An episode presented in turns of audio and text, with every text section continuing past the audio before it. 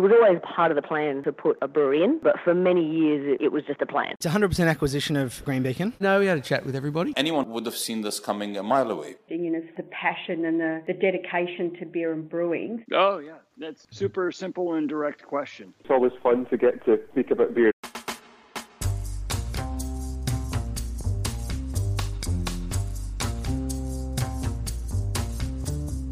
Hi everyone, uh, I'm senior journalist Claire Burnett uh, with Brews News, and this is the Beer It's a Conversation podcast. Uh, today I have with me Brad Bown, co owner of Left Barrel Brewing in Balhannah with wife Nada. They opened a microbrewery and tap house in the Adelaide Hills in 2018, specialising in farmhouse style barrel aged sours. And last month won the most outstanding beer and show trophy at the 2022 Royal Adelaide Beer and Cider Awards, which is an amazing achievement for any brewery. Hey, Brad. Uh, thank you so much for coming on the podcast. Hey, Claire. Thanks. Thanks for having me. Uh, yeah, no, it's an honour. We kind of got in touch a couple of weeks ago because we wanted to chat in the aftermath of your major win. Um, so, tell me a little bit about it. How did you feel, and uh, how long did it take to recover? Ah, look, it was uh, it was a, a, massive surprise. We threw a few few beers into the awards uh, just to see how how I guess the judges' feedback would would, would go for those particular beers. Um, they're all pretty solid beers that we're that I'm generally pretty happy with, um, and some of those are, are, sort of minor minor tweaked homebrew winning versions from from, from many moons ago. So um, yeah, no, look, it was a it was, it was a great night. Um, yeah, honoured to win best lager, but then but then for that for the Dunkel to then go on and win best of show was uh, yeah a massive surprise. So um, yeah, yeah. Yep. Also, bonus points from me for calling it Bob's Dunkel. That was just ah, perfection. legitimate name too. Legitimate name. My my mum's brother is Robert, so I do have an Uncle Bob. Uh, so. So Love it. There's, uh, yep, no, all, all accuracy legit. there as well. That's fantastic. Um, yeah, and obviously major win. Congrats and every everything, of course. Um, but I believe it took you a little while to recover. We, yeah, yeah. Look, I, I, my when we spoke, well, a few days after after the, the beer and barbecue weekend, I'd uh, I'd managed to pick up COVID uh, along with a few of my helpers who helped me pour beers over the weekend. So it was, um, yeah, Dr. Nicola was right. It was a super spreader event, I guess, and. Uh, a lot of us have been oh. hibernating, uh, not going out much, and the first time you go out to a big event, and um, yeah, but that was a great, it was a great event. Beer and barbecue, it always is. Um, yeah, had plenty of people packed in at the moshing in front of the bands, and obviously, you know, raspy voice for also talking over the, the, the nice loud music, um, serving hundreds of beers to hundreds of punters. So um, that probably started it, the raspy voice, and then uh, yeah, yeah, the, the spicy cough kicked in. well, I'm glad to see you back on your feet, and as we say, great win, really fantastic news for Left Barrel, and I'm always interested to sort of see obviously like how awesome it was and it must have felt amazing but also why what's the purpose of awards to you? Why do you enter awards? Um because i know there's actually quite a, a, number of people in the industry notably that don't get involved in them at all. Uh so why why awards? Why why were they helpful for you? Uh i guess the the beers that we entered this year were more traditionally aligned to those fixed style guidelines and a lot of left barrel brews don't hit those guidelines, or they're really pushing the boundaries of sours and, and funky beers. So the, the four beers we entered this year actually all all scored um, medals at some degree. I think we got we got a gold for the Dunkel and um, three bronzes. So that was really good. So I guess it's um on one yeah, in some respects it's around um, getting that you know, critique and confirmation that we're we're uh, around the right around the right mark in terms of those particular styles. Historically, I've certainly entered some of my sours and beers that are really pushing the boundaries in, and um, they don't necessarily align to any category except the specialty category, and often they'll they'll go okay, but um, they they won't sort of uh, score highly because I think it's um, yeah some of those crazy beers we do just tend to push the boundaries maybe a bit too far. Mm-hmm. Um, I guess you've got a lot of breweries out there that are, that are doing similar things. Um, from a from a very small brewery's perspective, you've got a, a reasonably high entry cost because you you essentially you're donating a carton of that beer, and you're then paying a, a, reasonable fee. So the, the, the big players in the market that gets just drawn out of part of their marketing budget. But um, when you're punching out a fairly small volume like we do, uh, we, we're we're well under 10,000 litres a year when when the, the likes of uh, of your Pirate Lives and um, Big Sheds, Little Bangs have, uh, have mm-hmm. essentially almost got that much beer in one tank that they'll fill multiple times a month. Um, we'd be lucky to f- do that that kind of volume in a in a 12 month period. So. Yeah, yeah. No, and, and I mean, that's again, that's exactly, you hit the nail on the head, exactly why it's so fascinating and awesome that Left Barrel did so well, um, you know, up against these quite uh, I don't want to say rich, but I guess they are um, in comparison uh, in terms of resources and in terms of capital to be able to throw at it. Um, so it's always nice to see uh, a smaller brewery doing really well. Um, and it was really interesting that um, obviously it was um, the Dunkel, the lager. Uh, traditionally, that sort of space has been number one, pretty more, maybe potentially more difficult to brew to perfection. Uh, it takes a bit longer sometimes, a um, bit less to hide behind uh, than a, a, hazy, smoothie, fruity bomb type thing. Um, and also very much historically been the province of the major brewers, uh, that, that sort of lager uh, area think that is really interesting and it brings up a couple of things. Um, so, I mean, why do you think lagers is such a hit at the moment? Everyone seems to be doing a lager. Um, everybody seems to be doing really well with that lager. Uh, Sabrina Coombs, our general manager, uh, she predicts in her crystal ball that like European style beers in general are going to be like the next big thing. Uh, what do you think? I guess the yeah those European style lagers, um, you know, you, you, you, predominantly, I guess there's a heavy German influence there, and and you know, Czech pils and and so forth. Um, they're they're they're they're, they're clean. They're they're easy drinking, and they've been brewed for hundreds, nay thousands of years in some in, in some instances. So um, they must be doing something right for all of us to to to take to take out a tweak on those and uh, and bring them into the marketplace. So I guess there's there's that respect that they're they're solid base recipes and styles that, that have stood the test of time. Um, I guess in terms of the evolution, there's um, there's some breweries like Brightside who also won with their uh, Alt beer or Schwarz beer, I think, um, at the same awards with a with a gold.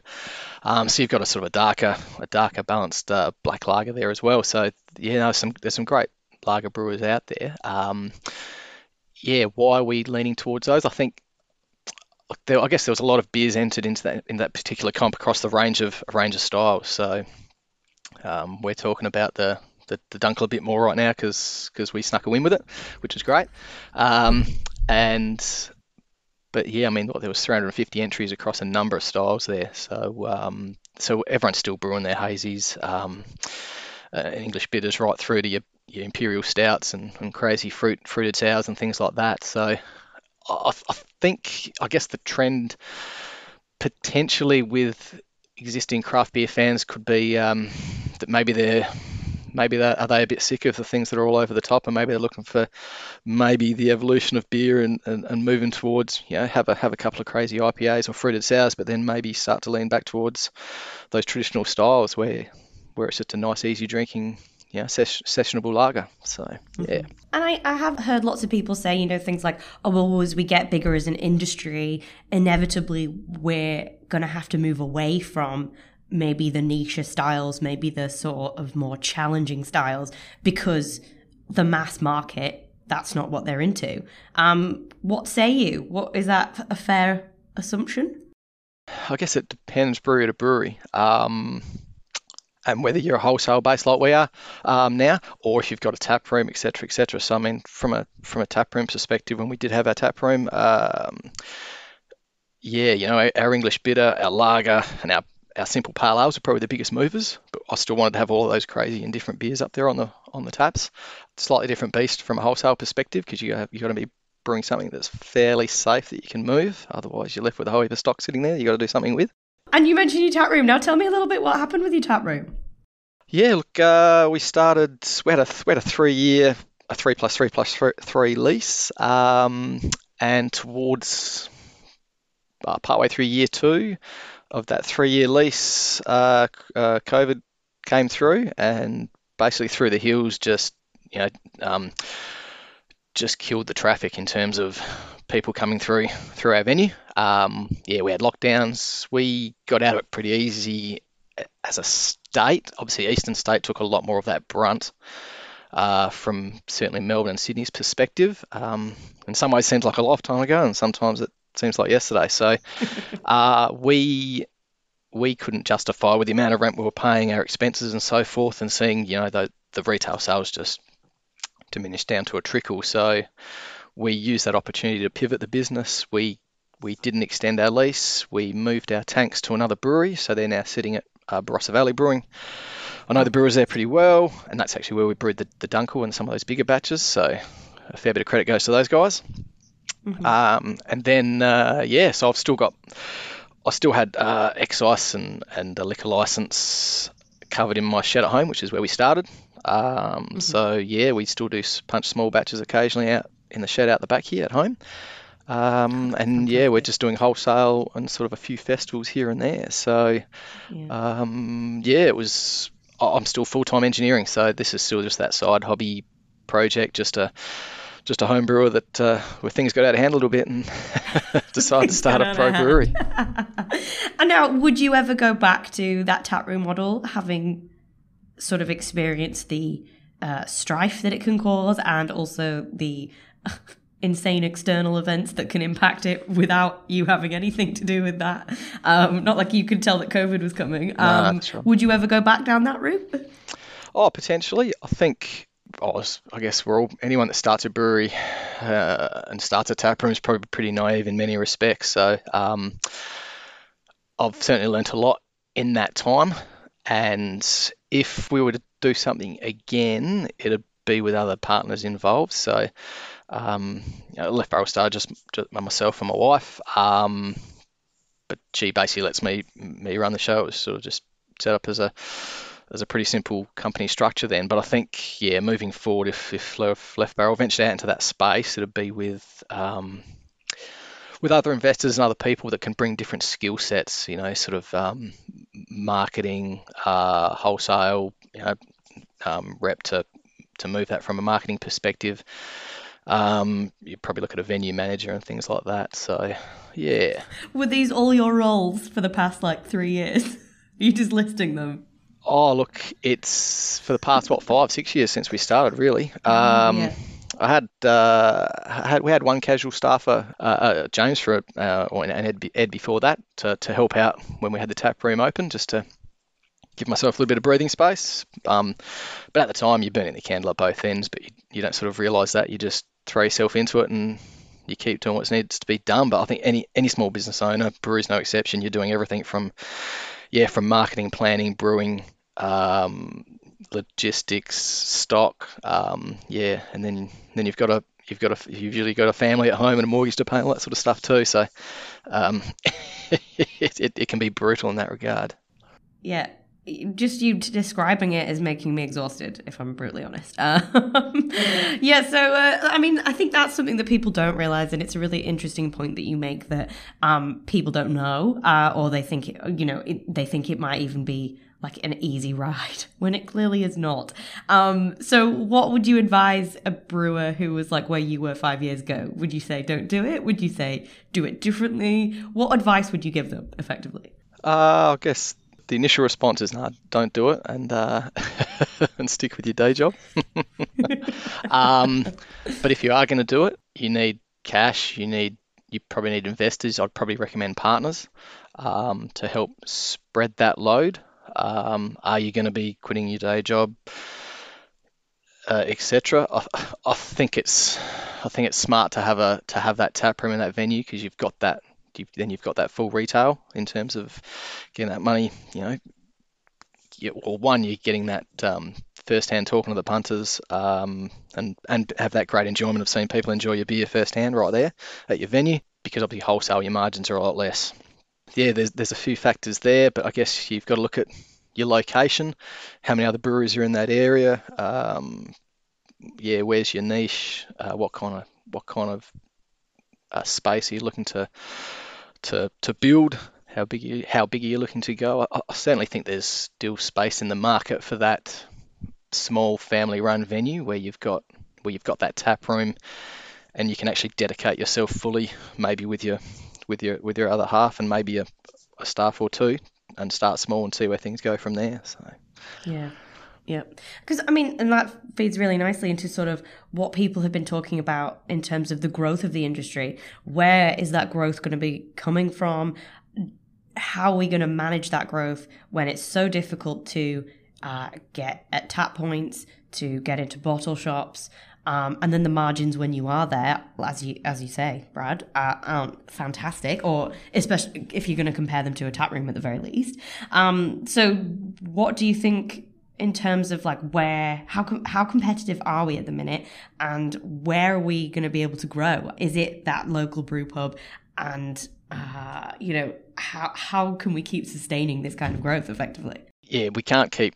We certainly things can't keep growing exponentially forever. Things just realistically don't work that way. Um, early on, it might seem that way, but things have certainly got to have got a, I guess, have got a pattern of starting to flatten out and and, and, and finding balance amongst things. So, um, I mean, craft beer is still growing. Uh, commercial, um, mainstream beers is probably dropping off a bit still, um, but you've got other drinks in the market.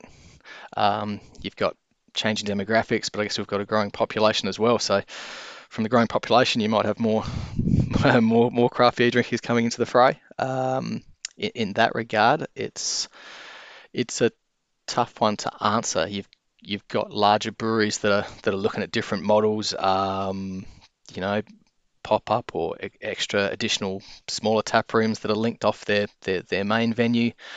Uh, you've got some of the bigger players being uh, being bought, bought out, acquired, and so forth. So all of a sudden, people that already own pubs or venues, all of a sudden, bang, you've got guaranteed tap contracts for your wholesale. Um, so there's there's there's so many different factors in play depending on the size of your venue, um, and sorry, and the size of your brand.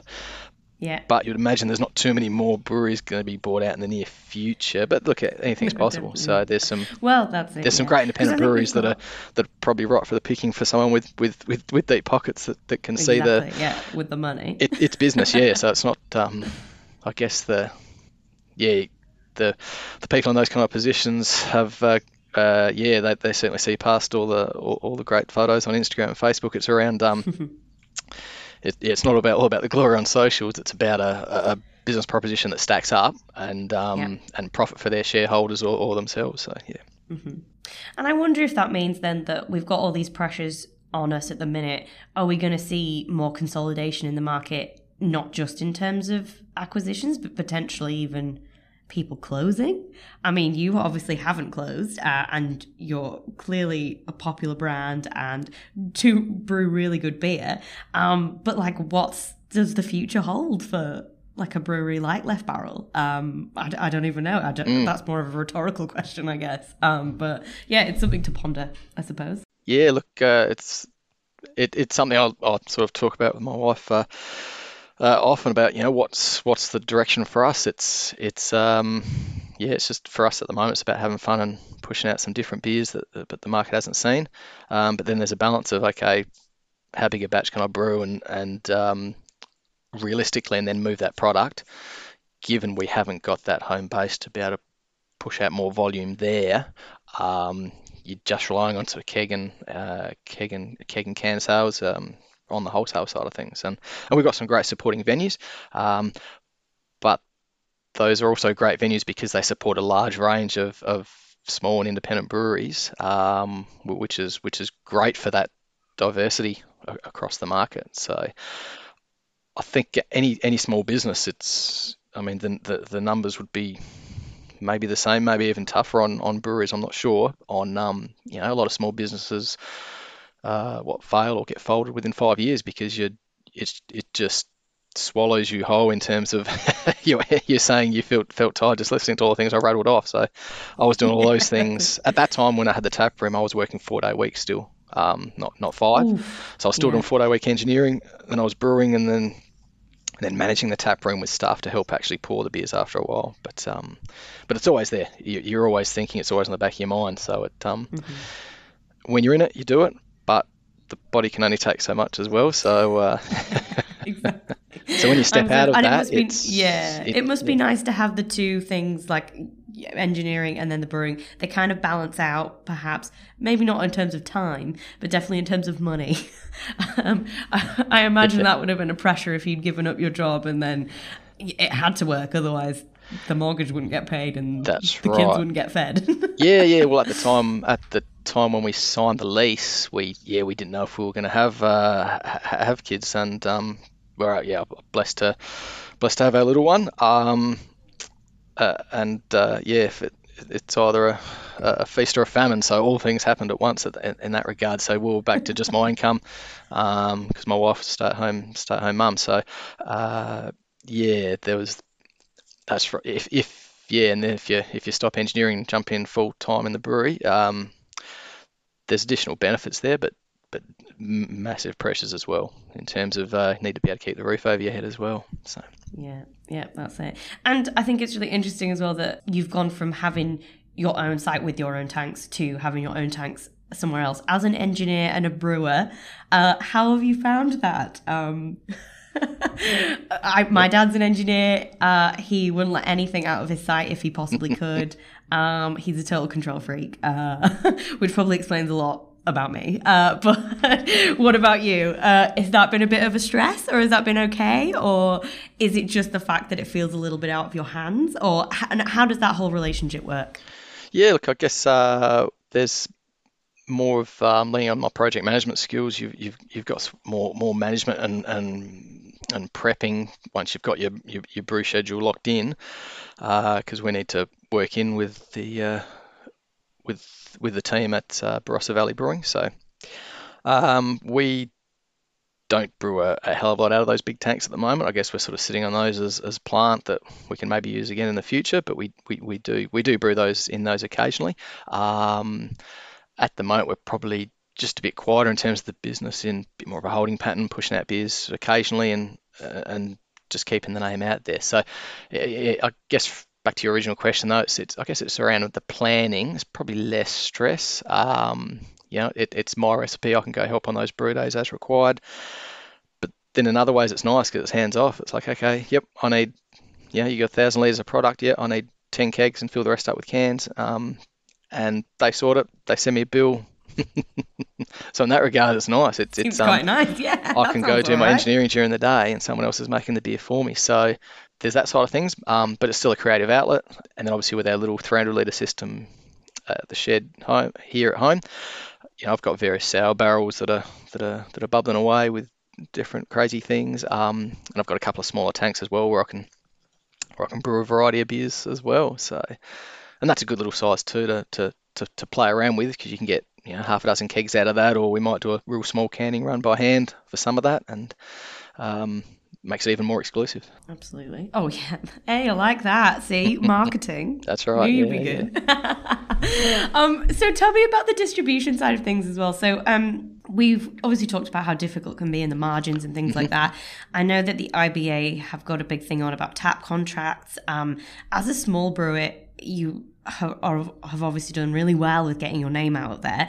Has that helped um, in terms of getting left barrel beers into bottle shops and pubs and other venues? Um, what's your strategy, effectively? Well, it's a very loose strategy, Claire. Uh, look, yeah, Fluid, kegs have we like been surprisingly good. They've bounced back surprisingly well in recent times. So we sort of moved all of our kegs of um, of all of our our, our our current recent beers. I've still got a few crazy things sort of lagering away and, and, and aging away nicely in the in the little cool room at home here. Um, but I guess yeah, your, your, your independent bottle shops, other bottle shops, it's around you know just pounding the pavement and get, getting out there. Uh, we had I had a rep uh, who was uh, working on commission, but he uh, took a full time job elsewhere, which is understandable because it's sort of a, a, a tough life at the moment being a rep, I'd imagine. So, um, so I'm sort of keeping ear to the ground on people who are p- potentially interested on that. So anyone who's uh, based in Adelaide, SA, that that listens in on this podcast, hit me up and uh, we can always talk.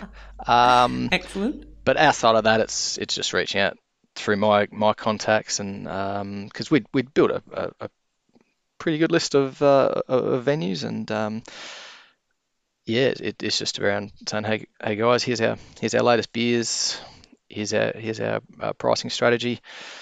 Can we can we work together and get our beers out there. Um, yeah, a lot of venues find our, our product moves well, so uh, which which is great. Um, so then there's opportunity to, to send multiple um, cartons and yeah, just just keep things moving. Absolutely.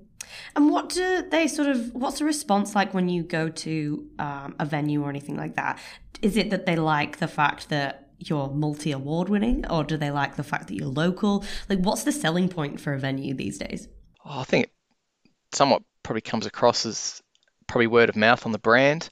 I think it helps when you're the owner of that brewery rather than maybe being a rep in some for some for some venues. They they like speaking to the person who's made the beer or you know is Oh, is owning Yeah. that. I find for, for some venues, most venues are pretty good at taking on a taking on a product line if it moves. If they've got if they've got space in their in their fridge, um, certainly notice a lot more more craft venues have all of their craft beer in fridges rather than just sort of room temperature on the shelf, which is which is great for our product. Um, as a as a food product, so yeah, you know, it um, it, ages like anything else that's perishable. Absolutely. And I mean, as a smaller brewer, I think that's a really interesting point that you raised because I know quality, um, quality assurance, and bringing those practices in has been a real big focus of lots of people in the industry, um, the IBA included. And uh, you know, how have you found dealing with that kind of things? As a brewer, as a smaller brewer, as somebody who contracts um, brews or brews elsewhere, um, how do you keep an eye on all of that? Yeah, I guess for our, for our ones that we, we, we, we contract out, uh, Barossa Valley have got their own uh, solid quality quality control systems in place that I'm that I'm very much happy with. The the I think the the, the, the, the awards are the awards that we've got for those uh, recently are proof proof in the pudding in terms of that product. Absolutely, yeah. Small batch wise, uh, again, even though I'm just running out the shed at home here, it's you know we're still we're still running all of our um, appropriate cleanliness, sanitation, um, quality checks on the product before it goes out. Um, so yeah, we we don't want sort of uh, we don't want to see any inferior product get in the hand of the customer and, and give that venue and us a, a, a, a sour name, bad name. So I like that sour name. you didn't mean that one, did you? Did you, Brad? um, sneak in where I can. and on that front, I guess it's really interesting that um, Left Barrel started, I believe, as kind of like a special, specialized barrel aging type. Um, like, how would you have Farmhouse, characterized hopefully. your? Yeah, how, yeah, yeah. Well, exactly. How would you characterize it? And how has that been for you? Sort of, did it pigeonhole you a little bit, saying, "Oh, I'm only, I only want to do these beers," or were you just like, "I would never have made any others, so it doesn't matter to me." I guess uh, eh, back when we started thinking about and putting forward the, I guess the ideas behind Left Barrel, uh, prior to sort of opening and yeah, becoming becoming that brewery was I didn't see the point in opening a starting a brewery and just having a pale ale, IPA, stout and lager sort of thing. Um, ironically, that, that, that medal is a, is a is a dark lager that we that we recently won. But um, there's so many other good breweries out there with such great product that you know I, I always like variety, keeps things interesting. So certainly from from homebrew perspective and so forth, certainly got stuck into sours and things like that early. Um, looked to push the boundaries in that regard. So um, yeah, barrel aging sours, um, Brett beers, funky beers, things like that. So things that you don't see out there as often. Um, that's sort of, I guess, where, more of my interest lies. Um, but now we're sitting in that wholesale space. Plus, we've got we've certainly got the opportunity to, to go direct to customers with our online store, things like that. So we, we do mixed cartons and things like that. Um, you know, Brewer's Choice, where I can sneak in a few special can things that have uh, uh, in, in amongst our, our, our probably our more regular beers.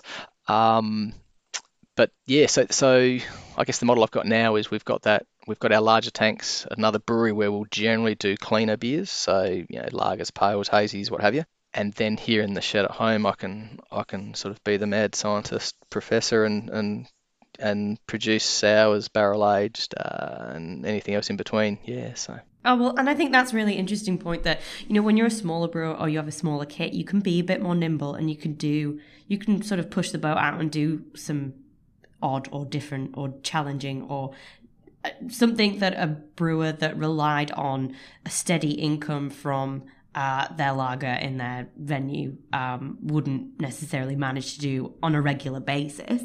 Potentially adds to the, the, diversity of the industry being able to do that as well, which is uh, only a good thing, in my opinion. So there we go. Now, on that sort of distribution front, though, how have you found sort of selling those uh, more specialized beers into a venue?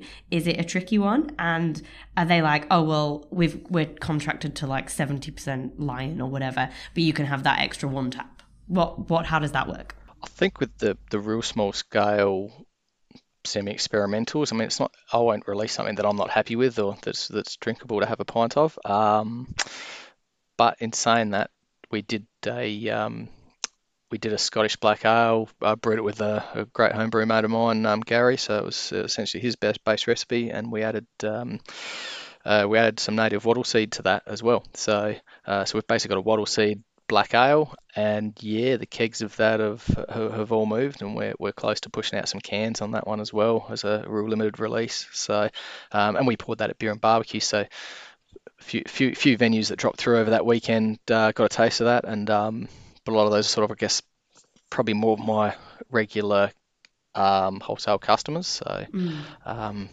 yeah, uh, but certainly reach out if, if, people like the sound of it. They go, oh yep, I like the sound of that, and I'll, I'll sneak it in somehow. So it's a tough balance and a tough one to answer because I guess it varies from venue to venue what your mm. relationships like with with um, with their staff. Um, but generally, um, when we're on tap somewhere, those kegs drain pretty quick, which is a hopefully a good sign of something that's that is starting to push the boundaries still on those small batches, but still drinkable by the pint. Yeah, I love that. And I mean, I don't imagine that big box pubs are quite the audience for Left Barrel anyway. Um, so you might not even have the tap contract issue.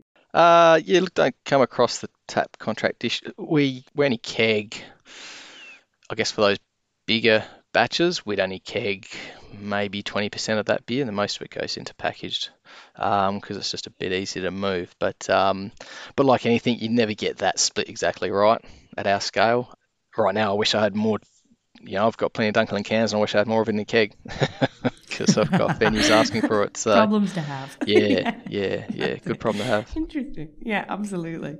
Now, one thing I wanted to have a chat about, and I I keep bringing this up whenever I do as a beer, a beer as a conversation because I'm just so fascinated by like the individual experiences of breweries in each state. Like we saw over COVID that um, every state look, um, dealt with that differently. That's the same across pretty much all issues that could affect a brewery. Um, save stuff like excise, which is obviously decided at a federal level. So we've got stuff like planning and skills and all that kind of stuff. And I actually think that South Australia gets sidelined a little bit when you talk about great beer. How would you characterize the South Australian brewing industry? What's it like? What's it like to be a brewer there? Hopefully, it's a similar feel in the other states, but we're uh, generally we're uh, just a, a, really friendly bunch of, of people all all like-minded, looking to make great beer. Obviously, there's the there's a competitive nature there because outside of promoting your own home venue, when you've got a when you've got a tap room, etc., you're you're you're all competing for for, for those taps uh, uh, in in other venues, etc. But in terms of yeah, the personalities, it, it, it attracts some really good people, I think, um, to the industry. Um, generally easygoing, even though they're they're highly stressed in the background, um, running running such course, such ventures. Yeah. uh, so yeah, in, in terms of the people and, and and our culture, I think it's really strong. It's um, yeah, there's there's the ability to, to lean on each other for, for, for inputs, borrow an ingredient here if you're short of something. Um, what do you guys think about this? So we've got a you know we've got a few different different um, platforms we use there in terms of a few little chats and uh, a little bit on social media there where we can we've got our own little sort of microbreweries people on, on Facebook and things like that where we can bounce ideas off each other and yeah offer support etc. That's cool. And I mean, that's what you want. And that's, yeah, I think you're right. I think that is um, a characteristic of brewing industries across, across Australia. Um, I do think it's interesting the impact that the state can have on the breweries. And for instance, um, we did our States of Brewing report, and I spoke to Karina at Prancing Pony, and she was saying things like, um, the licensing regime's really archaic, and um, it also means that you can't equity crowdfund if you're a South a South Australian brewery. Have you found any sort of really state specific issues that you've had, or is it all been pretty plain sailing for a brewery like Left Barrel? The States of Brewing touched on some good things for SA. I guess because we're running small scale and it's just it's just myself pushing pushing things along there, and we're just we're just putting along. We're a, we're a very small volume volume brewery, but um, certainly when when it was when we were looking to open the tap room, the yeah the the, the, the red tape to get things open and and planning, consent, and so forth, and um, rezoning of the particular building we wanted to to, to utilise, which was essentially the closest space to, to home because I didn't want to I didn't want to be travelling far. So um, there was some there were some issues and, and, and time frames there that were quite extensive. Yeah, so there's there, there, there's always fun there, but I think when, when you have it, have three different levels of government all having three different levels of control across your sort of your your you've got local you got you got local state and federal. So yeah you've got excise sitting at the federal level you've got um, liquor licensing state and then you've got all your permissions and approvals for your actual venue location um, at local government. It's, uh, it's the uh, it's the typical bureaucracy and, and so forth. I guess we can gather to expect living in a in our great nation but uh, there's yeah um, yeah, unnecessary levels of control in there potentially. Um, for myself and for Left Barrel, it hasn't been too bad, but I can certainly see how it could certainly irk larger ventures that want to keep growing and so forth. So um, yeah. yeah. I'm all yeah, for I'm all for I guess reform and improvements there if possible. Um, but as we both know, I don't think we'd be holding our breath on that. Anytime no, um, soon.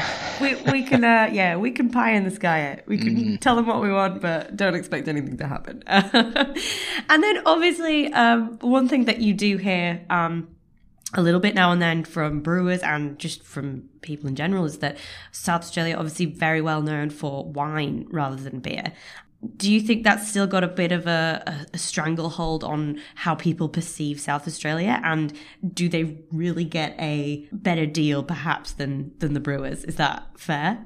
Oh, look, I think I'd rather be a brewer than a than a than a winemaker because we can get grain pretty much any time we want and make as many batches as we want. Winemaker, you get you get one lot of grapes once a year. That's it. um, so from the from the smaller, I guess from the uh, excise or wet for the for, for the winery side of things, I think things have come back to closer to parity there. But but overall, I think from the brewer's perspective, we're just we're just ploughing along, doing our thing. Not you, you might keep an eye on what's happening elsewhere, but it, it doesn't let you. It, it shouldn't take take away your focus for what you're doing with your own business. So that's one point there. Um, when we had our venue open in the hills, um, we linked in and and lent on that and, and and built some strengths around it. So first year when we opened, because um, you're micromanaging a venue at this point in time, it's like, oh, why aren't there as many people here as there was last week? And then we got to Winter Reds weekend, which is our biggest winter wine. Uh, it's a, it's a winter, uh, it's a weekend winter wine festival. Uh, the Adelaide Hills region producers, and being in Balhannah, we're right in the middle of the Adelaide Hills. So first year, it's like, right, where are all these punters gone? And they've all they've all taken off and they're all drinking red wine instead of um, instead of beer at beer at my venue. So okay, how can we how can we work around this? Um, and it was around, I guess, even pivoting at that point and and leaning on leaning on some contacts, and we actually ended up getting um, uh, Charlotte Dalton, who didn't have a winery tap room at that stage, uh, cellar door, but she was making Adelaide Hills wines. So we actually got her in next Winter Reds time around, and it was one of our best weeks of the year, week, weekends of the year. So we had her wines. Um, We still had our beers. We got bands in, and all of a sudden we're leaning on and we're getting our name out there on all the um, on all the booklets and, and bus tours and so forth that we're hitting up all the Winter Red venues. Because all of a sudden you've got you know you've got two sources of well, two different I guess streams of um, alcoholic goodness there in terms of you know you you might have a couple that one likes wine and one likes likes beer and bang we could we could hit both of those nail both of those so. Um, so wherever there's um, challenges or crises there's always opportunities as well. And who'd have thought it working together improves the situation? Yeah. Well in Charlotte's case she she made a heap of sales uh, with retail sales got her name out to more people and I'd like to think hopefully that helped a little bit. We did that for a couple of years, and then they actually started. Um, uh, they've actually started, even though she uses all Adelaide, she uses all Adelaide Hills grapes for her wines. She's actually based down at uh, Port, Port Elliot Way, her little uh, cellar door there. So um, yeah, so good news story for her. So yeah. And I think one of the big things um, that potentially makes South Australia a little different from other states, not that uh, obviously the other states don't have lots of tourists, but um, tourism, I imagine, is quite a big consideration uh, to any hospitality venue setting up in and around the Adelaide Hills, in and around Adelaide. Um, how, is that something you considered when you had your tap room? And is that something that you know venues tell you that people are bothered about? They say, "Oh well, we've come from uh, Melbourne, or we've come from Brisbane, or we've come from abroad, and we want a, a proper South Australia experience." Are those things that you guys have to consider when you're looking at um, selling beer effectively? Yeah, probably more so when we when we had our tap room. But look, we, mm. we yeah we invested in in in Adelaide Hills tourism brochures. Um, which, which which linked a lot of that in. So people that are doing tours through the hills. Hopefully, they sneak into our venue because you certainly see people that are. Some people might just go to one venue for the whole afternoon, but a lot of people will bounce around and do two or three or four. Um, there's also you know the small bus tour, tour groups where people will, will organise um, organise a number of venues. So we certainly made ourselves available to those groups and and and pushed out from a marketing perspective where we could to to yeah, to boost our profile in that space. Um, I guess some of it's also just time in the market and time being there and being open. So yeah, you'd have people that rock up two or three years into our, or, or we only had the tap room there for three years. So, but you know, towards the end of that period, people are only coming in for the first time towards the end of that. So you know, you're still getting new people in, but you, then you're starting to build your regulars and your and, and your locals that uh, get behind your brand, love what you're doing, and and continue to come back and support. So and of course they will wherever left barrel is being poured um, i imagine. Um, so we've touched on like a bajillion points um, for the past hour or so. Yeah. uh, what any anything else that you want to mention? Have i forgotten something? Oh I think, I think I've uh, I think I've spooked the online store leftbarrel.com. so uh, jump on there. Um, Fantastic. Of course. Yeah, get on there, everyone. Um, that's the main that's one. Sell a few more beeries and let me keep brewing the next one. Um, yeah, brilliant. Always happy to chat. And um, yeah, I'm, I'm, pretty easygoing and open on these sort of things. So um, Absolutely we were probably fortunate when we started in the market. Um, it, it, I could certainly see it's be a lot, lot tougher now than it was five, six, seven years ago to start a brewery, just in terms of the number of the breweries out there. But but then on the flip side, that's a then you can maybe lean on that to say, look, it's a there are some working models out there that you can you can base it on if you're looking to do that, and more people are familiar with craft beer. I mean, even even the benefits of having having some of these big players getting bought out. Yeah, they're not necessarily craft anymore, but uh, there's still some very well made beers that have got more flavour than than some of your generic generic labels. Um, and hopefully that's enough to get people to go, oh, I like this. Maybe I will actually go check out that local microbrewery. If I like this, if I like this pseudo craft beer, um, maybe I like the other one. So there's, I guess, there's benefits in that regard too. Absolutely. And what about Left Barrel? What's next for Left Barrel? What what are you doing with it? Just making the next brew, trigger along nicely. Yeah, look, it's just just just punting along. We got, a, I think we got a couple of uh, smaller events coming up, hopefully later this year. Uh, potentially Robe Robe Beer Festival and maybe Barossa Beer Festival. Uh, they're all later in the year, but um, yeah, up in the hills, it's it, it, it's it's pretty cold, so we've been largely hibernating out, outside of the beer and barbecue. So um, fantastic.